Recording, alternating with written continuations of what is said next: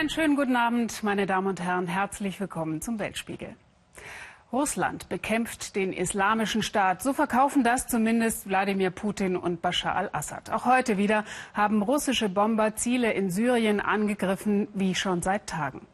Nach allem, was wir hier wissen und in Erfahrung bringen können, treffen sie aber vor allem unschuldige Zivilbevölkerung, gemäßigte Rebellen und andere Milizen. Der Islamische Staat scheint genau nicht das vordringliche Angriffsziel zu sein. Oppositionelle, aber auch westliche Politiker fürchten, der IS wohl werde durch das russische Eingreifen vielmehr noch gestärkt. Dabei hat der russische Präsident eigentlich allen Grund, gegen den Islamischen Staat vorzugehen. Denn dessen Kämpfer kommen nicht zuletzt aus ehemaligen Sowjetgebieten. Seit kurzem schließen sich offenbar auch mehr und mehr junge Männer aus dem zentralasiatischen Tadschikistan dem IS an. Birgit Firnig hat sich auf ihre Spur begeben und die beginnt in Moskau. Moskau City, Putins Manhattan. Erbaut von billigen Arbeitskräften aus den Armenhäusern Zentralasiens, den ehemaligen Sowjetrepubliken. Hier schuften auch viele Tadschiken, oft für weniger als 15 Euro am Tag. Bis vor kurzem ernährten sie so ihre Familien in Tadschikistan. Doch der Rubel hat an Wert verloren. Neuerdings müssen sie außerdem eine Arbeitsgenehmigung haben und dafür zuweilen hohe Schmiergelder zahlen. Da bleibt nicht mehr viel übrig. Enttäuscht kehren viele von ihnen in ihre Heimat Tadschikistan zurück. Bislang lebte fast die Hälfte der Bevölkerung von dem, was die Arbeiter aus Russland geschickt haben. Die meisten fahren von Dushanbe, der Hauptstadt Tadschikistans, in die entlegenen Dörfer. Dort leben ihre Familien von der Hand in den Mund. Unter Präsident Rahmon, der das Land seit 21 Jahren regiert, hat sich die ehemalige Sowjetrepublik kaum entwickelt. Viele der Plattenbauten stammen noch aus der Zeit der Sowjetunion. Seit der Arbeitsmarkt in Moskau immer härter wird, entsteht an vielen Ecken in Duschanbe ein Arbeitsstrich für Tagelöhner. Die Regierung schaut tatenlos zu, wie wir zu einem würdelosen Heer von Wanderarbeitern werden, erzählen sie uns. Wer bis mittags keine Arbeit hat, geht den ganzen Tag leer aus.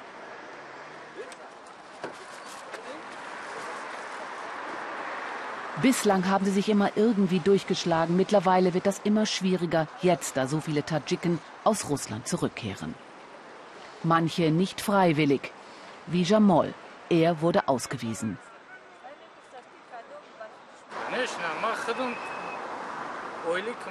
Mein Geld hat vorne und hinten nicht gereicht, also musste ich auf der Baustelle schlafen und leben.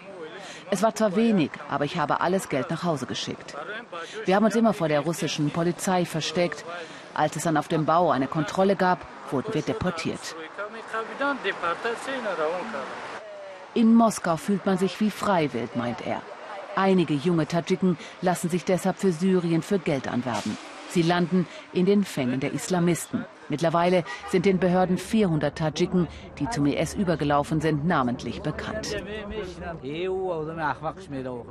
Die Menschen, die von Russland aus zum islamischen Staat gehen, haben keine Bildung. Sie können ihre Familie nicht ernähren und sind verzweifelt. Sie sehen es als Chance, dahin zu fahren. Sie denken, dass sie dort viel Geld verdienen werden, aber sie gehen dahin, um zu sterben. Diese Männer fahren aus Russland dahin, nicht aus Tadschikistan. Sie werden mit Geld gelockt. Man schickt sie von Russland aus nach Syrien. Es sind dumme, ungebildete Jungen.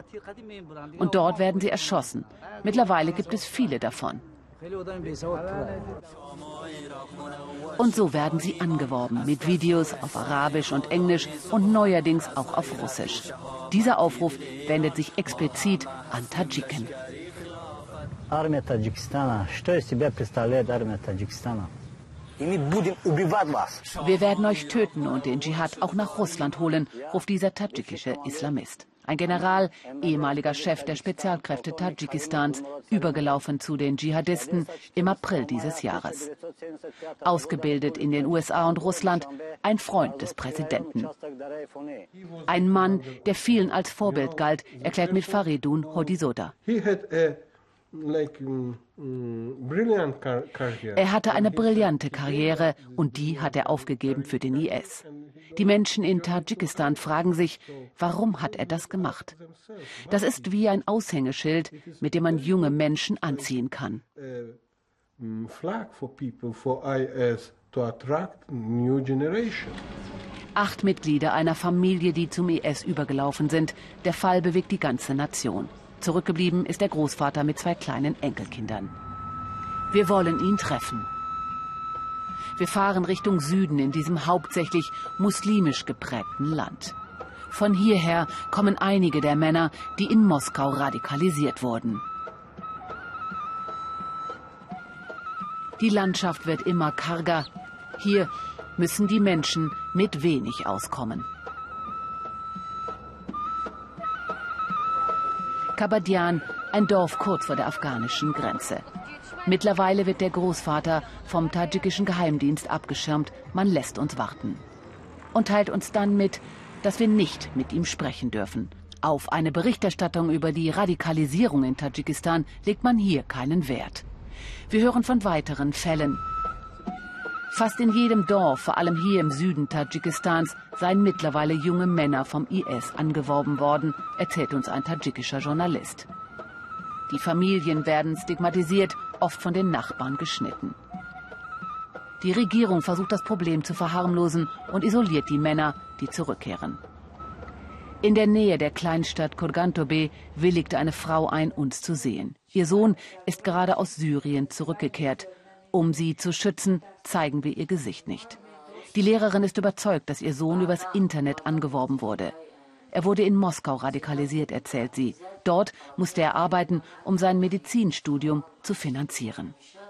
Über sein Internetprofil hat sie erst erfahren, dass er in Syrien ist. Ich habe kaum gegessen in der Zeit, erzählt sie mir. Als meine Schwester mir Geld für Essen gegeben hat, habe ich damit mein Internetkonto aufgefüllt. Ich habe versucht, es von meiner Schwester zu verheimlichen. Ich habe von morgens bis abends nichts gegessen. Ich habe immer nur aufs Tablet gestarrt, um zu sehen, wann er online ist. Ihr Sohn hatte Glück. Er konnte als Sanitäter arbeiten und, so erzählt er seiner Mutter, musste nicht töten. Nach neun Monaten sei er entkommen. Eigentlich müsste er öffentlich erzählen, wie schrecklich es bei mir es war, meint sie. Doch die Regierung schirmt ihn ab. Man will das Thema in Tadschikistan lieber totschweigen. Bei der UN-Vollversammlung diese Woche in New York haben auch wir Medien wieder mal hauptsächlich auf die großen Akteure geschaut. Auf die USA, auf Russland, vielleicht noch auf den Iran oder China. Als würde die Welt nur aus ihnen bestehen. Die internationalen Friedensbemühungen der UN werden oft aber gerade von kleineren Staaten getragen. UN-Blauhelme sind zurzeit im Rahmen von Friedensmissionen in weltweit 16 Ländern stationiert. Neun UN-Missionen gibt es alleine auf dem afrikanischen Kontinent. Aber Afrika hilft sich auch selbst und anderen. Denn kaum ein Land der Welt entsendet so viele Soldaten in Friedensmissionen wie Ghana. Peacekeeping, Frieden stiften und erhalten hat in Ghana Tradition. Sabine Boland. Angriff auf ein Flüchtlingslager irgendwo in Afrika. Eine UN-Friedenstruppe bewacht es. Die Angreifer werden in die Flucht geschlagen. Happy End, der Übung im Ausbildungscamp der ghanaischen Armee. In Wirklichkeit ist es nicht immer so einfach. Major Akakbor hat schon viele UN-Einsätze mitgemacht. Er ist Ausbildungsleiter für ghanaische Soldaten, die auf Friedensmissionen geschickt werden. Die ersten Friedenstruppen aus Ghana sind in den 60er Jahren von unserem ersten Präsidenten entsandt worden. Seitdem ist diese Leidenschaft, andere Länder beim Frieden zu unterstützen, Teil unserer Nation geworden. Wir helfen anderen gerne dabei, den gleichen Frieden zu genießen, wie wir hier in Ghana. Auf jeden Einsatz werden die Soldaten im Bundasi-Camp in der Nähe der ghanaischen Hauptstadt wochenlang vorbereitet. Diese Truppe trainiert für ihren Einsatz im Südsudan. Ghana gehört zu den afrikanischen Ländern, die die meisten Soldaten für Blauhelmeinsätze stellen. Ghana ist stolz auf den Ruf, den es sich mit Friedenssicherung erworben hat, nicht nur im militärischen Bereich. Das Kofi Annan Friedensinstitut in der Hauptstadt Accra. Seit 2003 ein wichtiges Standbein für multidimensionale Friedenseinsätze, die neben Militär auch Polizei und Zivilgesellschaft einbinden. Rot gegen Blau. Wer bekommt die meisten Kästchen? Eine Gruppenübung im Kurs Management von Wahlen. Das Engagement der Teilnehmer ist groß. Zwei Wochen lang lernen sie hier, wie man freie Wahlen in ihren Heimatländern abhält. Aus 13 verschiedenen Ländern kommen sie. Ghana mit vielen demokratischen Wahlen ist ebenso dabei wie Somalia, das nächstes Jahr zum ersten Mal nach einem blutigen Krieg wählen soll. Im Kofi Annan Institut ist Afrika in klein vertreten, mit den Religionen, Kulturen, Sprachen, die es auf dem riesigen Kontinent gibt. Monika Karanja ist Polizistin aus Kenia und hilft bei der Wahlvorbereitung in Somalia. Wir kommen von ganz verschiedenen Hintergründen. Es ist eine große Freude, Menschen aus anderen Kulturkreisen kennen und schätzen zu lernen. Wir profitieren hier von der Erfahrung anderer. Wir hören zu und ziehen schließlich für unsere Region die entsprechenden Schlüsse. Wahlen, so die Überzeugung der Friedenstrainer, sind ein wesentlicher Bestandteil für Stabilität. Gelehrt wird am Kofi Annan Institut alles, was ein Land für Frieden braucht. Ausgebildet werden Polizisten, Zivilisten, Frauen, Männer, Akademiker und Politiker. Wir müssen in Afrika dahin kommen, dass das Gesetz respektiert wird. Wenn das Gesetz sagt, Sie dürfen nur zweimal Präsident sein, dann sollten Sie keine dritte Wahl erzwingen. Sie sind nicht der Einzige. Da gibt es andere, die genauso fähig sind oder sogar besser.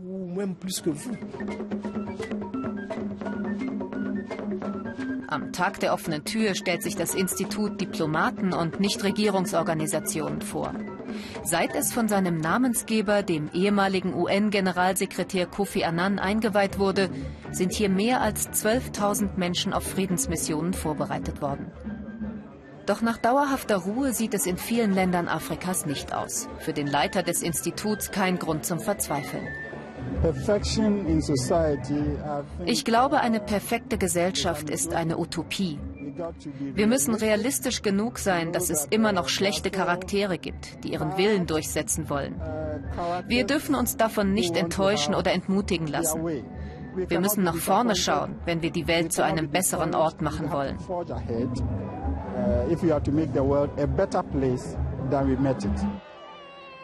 Von einer besseren Welt war Ruanda 1994 weit entfernt. Der Völkermord an fast einer Million Menschen war die Hölle, auch für General Anjidoho. Er war damals der stellvertretende Kommandant der kleinen UN-Truppe, die von der Welt im Kampf gegen das Grauen allein gelassen wurde. Die Ghanaer waren die einzigen UN-Soldaten, die blieben. Das durchzuhalten ging nur, weil bei jeder kleinen Aufgabe, wo auch immer ein Vorgesetzter dabei war.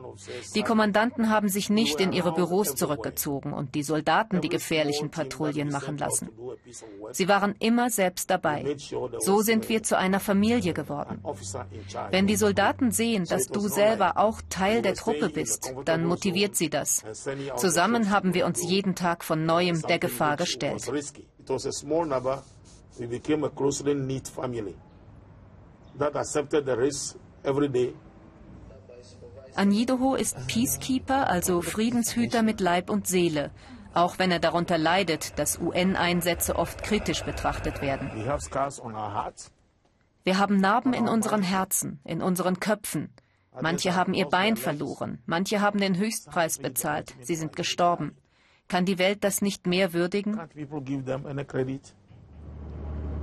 Im Bundasi-Camp trainieren sie für ihren Einsatz im Südsudan. Auch dort warten Gewalt, Minen, Kämpfe, wartet Leid. Für ein wirtschaftlich schwaches Land wie Ghana sind die Einsätze für die Vereinten Nationen neben finanziellem Anreiz eine Möglichkeit, ihr Soll für die UN zu erfüllen. Doch das ist nicht das Entscheidende, was die Soldaten motiviert. Die Menschen in Ghana sind von Natur aus friedliebend. Wenn wir sehen, wie andere Länder zerrissen werden, dann sagen wir uns, wir werden nicht zulassen, dass so etwas auch in Ghana passiert. Dies ist das einzige Land, das wir haben. Also sorgen wir dafür, dass es keinen Krieg gibt. This is the only country we have, and we would ensure that these kind of conflicts will not happen in Ghana. Und danach sieht es in dem kleinen westafrikanischen Land tatsächlich aus. Frieden wahren zu Hause, für Frieden sorgen in ganz Afrika. Die Wüste lebt. Das wissen wir nicht erst seit dem legendären Walt Disney-Film. Dass die Wüste auch blühen kann, und zwar richtig fett und bunt, ist weniger bekannt. Im südafrikanischen Namakwa-Land haben Wissenschaftler 2000 verschiedene Pflanzenarten entdeckt. Den größten Teil des Jahres über halten die sich versteckt. Aber jetzt, wenn dort Frühling ist, blühen sie für eine ganz kurze Zeit auf. Man muss also schon ein bisschen Glück haben, um die Wüste in ihrer vollen Blüte zu erwischen ist Uli Neuhoff und seinem Team natürlich gelungen.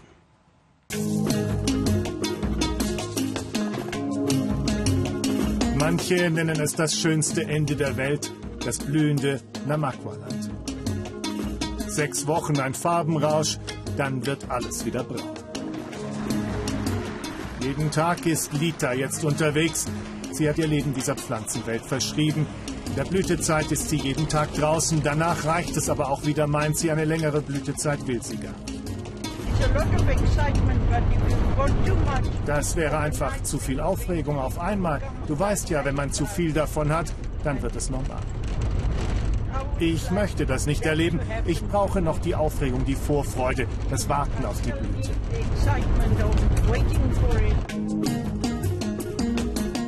Es ist eine der am dünnsten besiedelten Gegenden von Südafrika. Der Boden karg, Landwirtschaft lohnt sich eigentlich nicht. Viele haben diese abgeschiedene Gegend in den vergangenen Jahren verlassen. Ein paar Weiße wie Lita leben noch hier.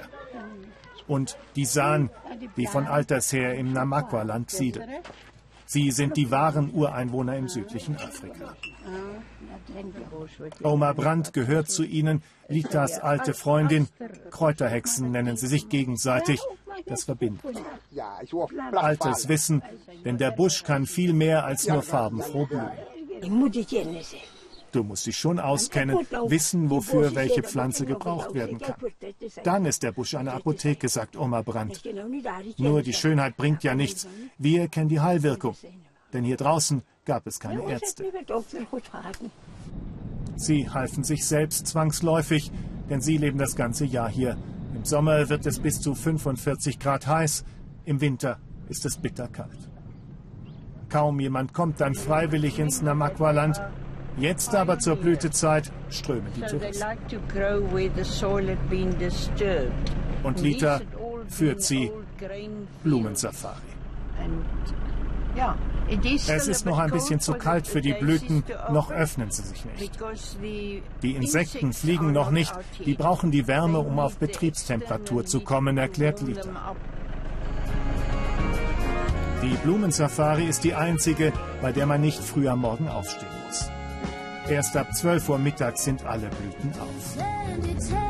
Erst dann entfalten sie ihre volle Pracht. Die Saison ist kurz, aber solange das Blütenmeer wogt, kommen die Touristen jedes Jahr. Sechs Stunden fahren sie dafür von Kapstadt in den Norden. Das ist wirklich ganz besonders. Ich glaube, es ist sogar eines der Weltwunder und das direkt vor unserer Haustür in Südafrika. Die Reise ist es wert. Teepause für Litas Reisegruppe mitten im Nationalpark. Auch hier ist der Unterschied zu anderen Safaris klar.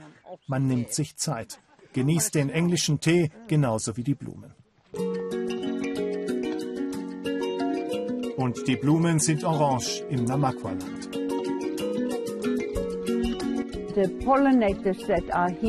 Die Bestäuber fliegen hier in der Gegend, in unserer Gegend vor allem auf das grelle Orange. Die gleichen Pflanzen sind unten an der Küste weiß oder Pastellfarben in der Van Reinsdorp-Gegend.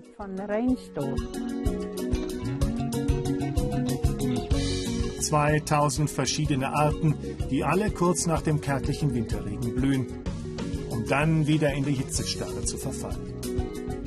Die Touristen sind dann wieder weg. Sie aber leben von dem Trockenbusch. Das alte Wissen um die Heilkraft der Pflanzen wird jetzt zur bescheidenen Einkommensquelle für die San, die Nachkommen der Ureinwohner. Noch steckt das staatliche Projekt in den Anfängen, aber schon jetzt beschäftigt es acht Menschen, die sonst keine Arbeit hätten. Der botanische Name ist Skeletium tortuosum. Kochot nutzten schon meine Vorfahren. Wenn du Bauchschmerzen hast, hilft es. Und es gibt dir gleichzeitig gute Gefühle, wie die Jungen heute, wenn sie Alkohol trinken. Das ist ähnlich. Es macht dich high, bringt dich in eine gute Stimmung. Ein Rauschmittel, das die lokale Gemeinde hier anpflanzt. Ganz legal. Soll übrigens auch gegen Depressionen helfen. Der Busch ist voll von solchen Heilpflanzen. Eure Leute wussten immer viel über die Pflanzen im Busch und wir wissen auch einiges. Und ihr habt dieses Wissen nicht für euch behalten und wir haben daraus auch keine Geheimwissenschaft gemacht, oder? Genau, Tante Lita. Schon damals haben wir unser Wissen geteilt. Heute ist das nicht mehr so, denn heute gibt es ja kaum mehr Menschen, die solche Dinge überhaupt wissen. An Lita liegt das sicher nicht. Sie ist an jedem Tag der Blüte unterwegs und erzählt vor allem Touristen, was sie weiß über das blühende Namakwa-Land.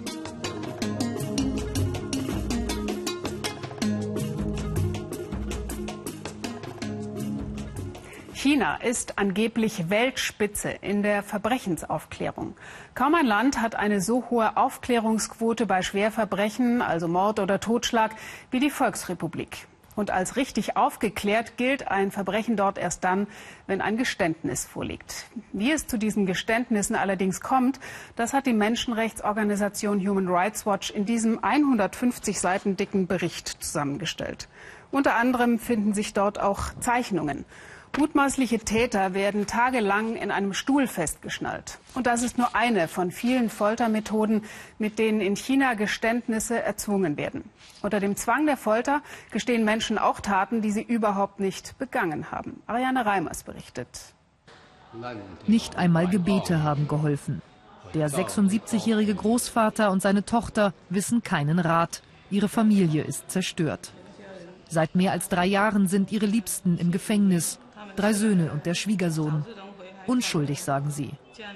Erst erpresste die Polizei unter der Folter Geständnisse und auf deren Grundlage verurteilte sie das Gericht dann zu mehr als zehn Jahren Haft. Der Vorwurf organisierte Kriminalität. Ich kann nur weinen. Ich kann kaum sprechen. In jener Nacht des 28. August wurde unsere ganze Familie festgenommen.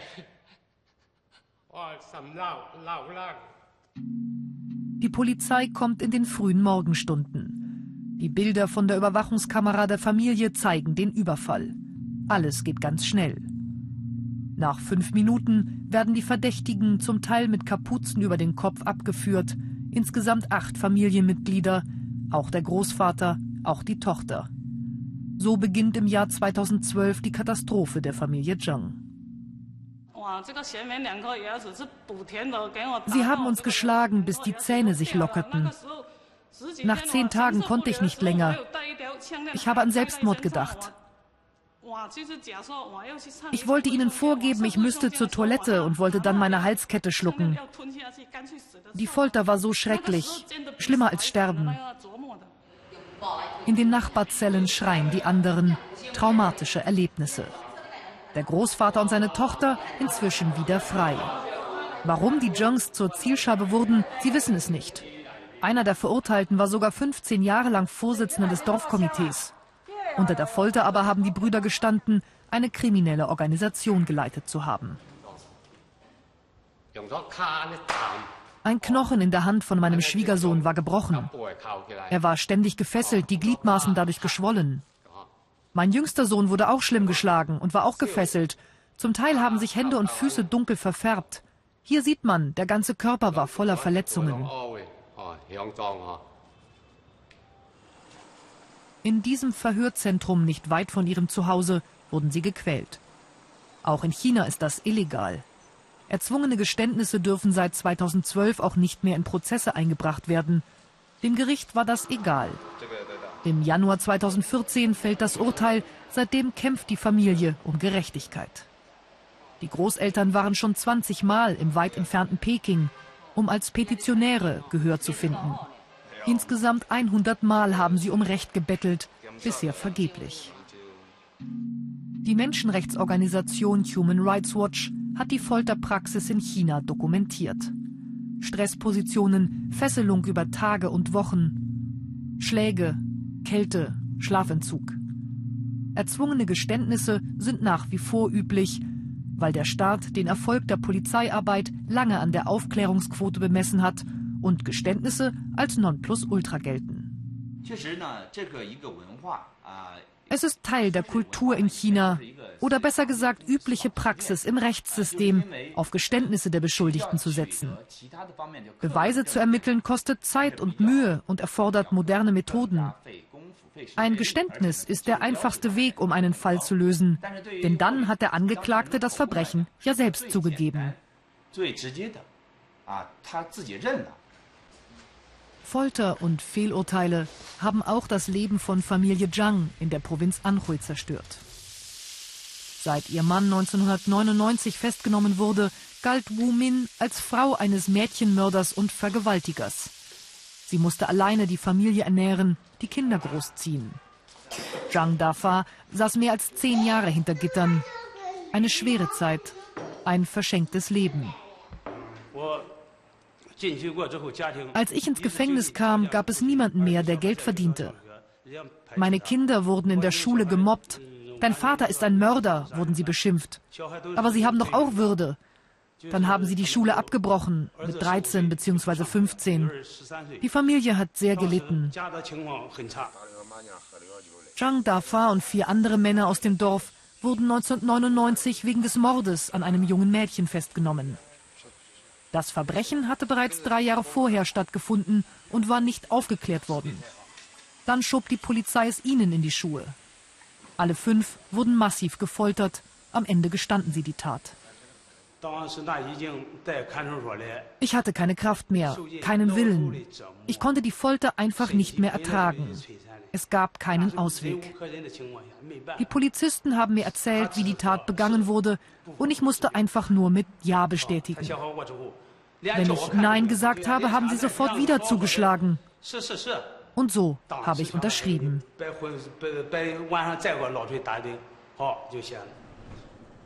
19 Jahre nach dem Verbrechen, im Juli dieses Jahres, hat die Staatsgewalt die Fehlurteile eingestanden. Ein erster Schritt.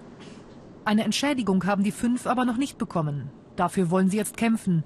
Wichtiger noch, sie wollen, dass ihre Folterer zur Rechenschaft gezogen werden. Die waren damals nämlich alle befördert worden und bekamen einen Santana 2000 als Belohnung. Die fünf kommen gut vorbereitet zum lokalen Petitionsbüro. Sie haben Schriftsätze dabei, sie sind voller Hoffnung. Sie glauben Xi Jinpings Versprechen, für mehr Rechtsstaatlichkeit zu sorgen. Diejenigen, die das Gesetz gebrochen haben, müssen zur Verantwortung gezogen werden. Es sind nicht unsere persönlichen Feinde. Sie haben das chinesische Gesetz gebrochen und danach sollen sie jetzt gemessen werden.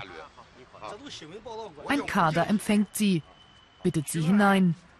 Der zuständige Verantwortliche sei zwar gerade in einer Sitzung, aber sie sollen doch gerne drinnen warten. Es wird ein langer, schwieriger Weg, der noch vor ihnen liegt. Denn was Rechtsstaatlichkeit ist in China, entscheidet nach wie vor die Partei. Zum Auftakt der ARD-Themenwoche Heimat beschäftigt sich natürlich auch der Weltspiegel mit der Frage, was ist eigentlich Heimat? Bis weit ins 19. Jahrhundert hinein war der Begriff hauptsächlich geografisch definiert. Zitat aus dem Wörterbuch der Brüder Grimm. Heimat ist das Land oder der Landstrich, in dem man geboren wurde oder bleibenden Aufenthalt hat. Tja, und was machen dann in unserer heutigen Zeit die modernen Arbeitsnomaden, die ständig umziehen müssen und permanent durch die Weltgeschichte jetten? Haben die keine Heimat mehr? Johanna Jeschke und Esther Saub haben eine junge Frau getroffen, die Heimat ganz neu definiert. Heimat ist situationsbedingt für mich. Ähm, und es kommt immer sehr darauf an, wonach ich mich gerade sehne, glaube ich. Ich bin Nora Bagati, ich bin 27 Jahre alt, halb Deutsche, halb Kenianerin. Ich bin in beiden Ländern aufgewachsen. Ich habe bis ich ungefähr acht war in Kenia gelebt und habe dann bis ich 19 war in Deutschland gelebt. Das ist meine kenianische Familie. Ähm, das ist meine äh, Schwester Leika, sie ist 15 und mein Bruder Isa, er ist 13 und mein Vater, unser Vater. Und äh, ich komme hier so einmal im Jahr her und versuche so viel Zeit wie möglich mit der Familie auch zu verbringen, wenn ich hier bin. Familie ist für mich sehr Heimat. Ich glaube, an all den Orten, an denen ich bin, sind für mich sehr die Leute Heimat. Wobei da in der Tat Nairobi am ehesten noch auch Heimat ohne Familie darstellt. In Nairobi sind bestimmte Ecken auch Heimat.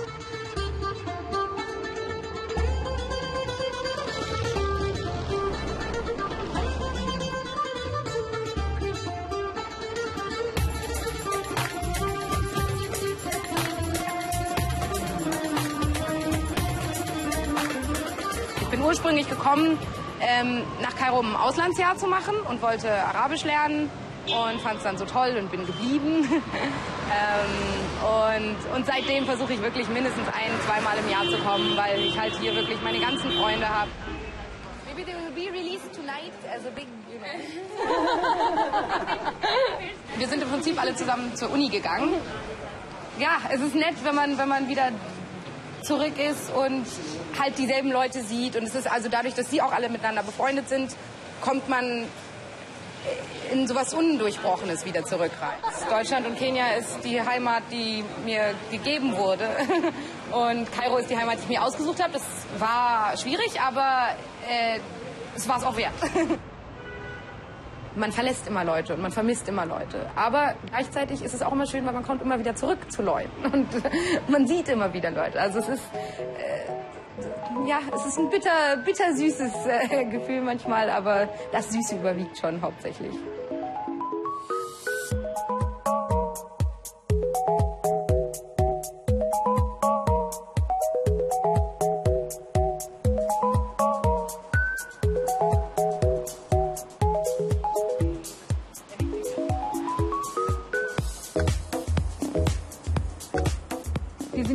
In Washington an meiner Uni, an der George Washington University Law School.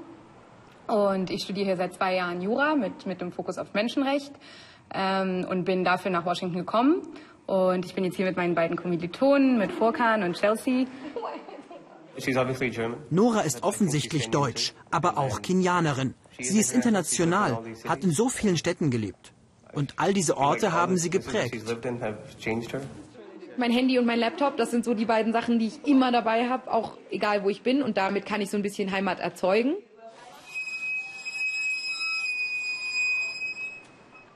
Wenn ich lange in Nairobi bin, fehlt mir Berlin. Wenn ich lange in Washington bin, fehlt mir Kairo. Und jetzt, obwohl ich mich in Washington von all diesen Orten am wenigsten zu Hause fühle, denke ich, ist es trotzdem so, dass ich jetzt schon das Gefühl habe, ja, okay, ich bin jetzt auch lange rumgefahren, es ist jetzt auch mal wieder Zeit, nach Hause zu kommen und in meinem eigenen Bett zu liegen. Hier sind wir jetzt in meinem Zimmer in Washington. Ähm, es ist nicht so groß, aber es ist mein, mein eigener Raum und äh, das ist auch der Ort, an dem eigentlich die meisten meiner Sachen sind. Ich habe sehr viele, sehr viele Sachen aus, aus anderen Ländern mitgebracht. Ich habe ähm, dieses Bild ist aus einer kenianischen Bar gekauft und ich habe auch natürlich die ganzen Fotos von Leuten aus, aus, aus, aus meinen anderen Heimaten. Ähm, und insgesamt ja, habe ich es so eingerichtet, dass ich mich hier wohlfühle. Ich glaube, ich könnte keine eine Heimat sagen. Ich glaube, Heimat, Heimat ist da, wo, wo die Leute sind, mit denen, mit denen, bei denen ich mich zu Hause fühle. Und das heißt, nachdem die überall verstreut sind, wird meine Heimat auch immer überall verstreut sein.